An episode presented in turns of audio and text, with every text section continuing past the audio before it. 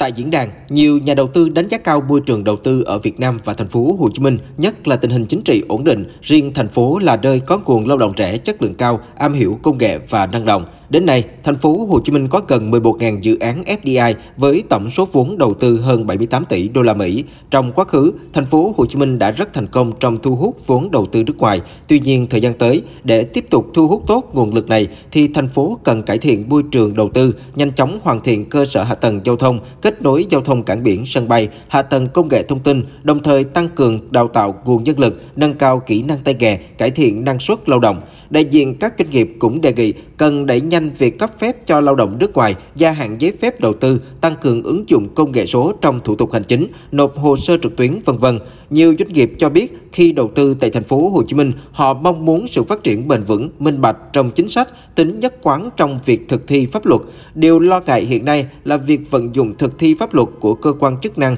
có khi mỗi nơi có cách hiểu vận dụng khác nhau nên rất khó cho doanh nghiệp, có trường hợp sợ trách nhiệm các ý kiến đề nghị thành phố tăng cường tổ chức các buổi đối thoại với doanh nghiệp FDI để kịp thời tháo gỡ những vướng mắc khó khăn. Ông Vũ Tiến Lộc, đại biểu Quốc hội, Ủy viên Ủy ban Kinh tế của Quốc hội, Chủ tịch Trung tâm Trọng tài Quốc tế Việt Nam cho biết.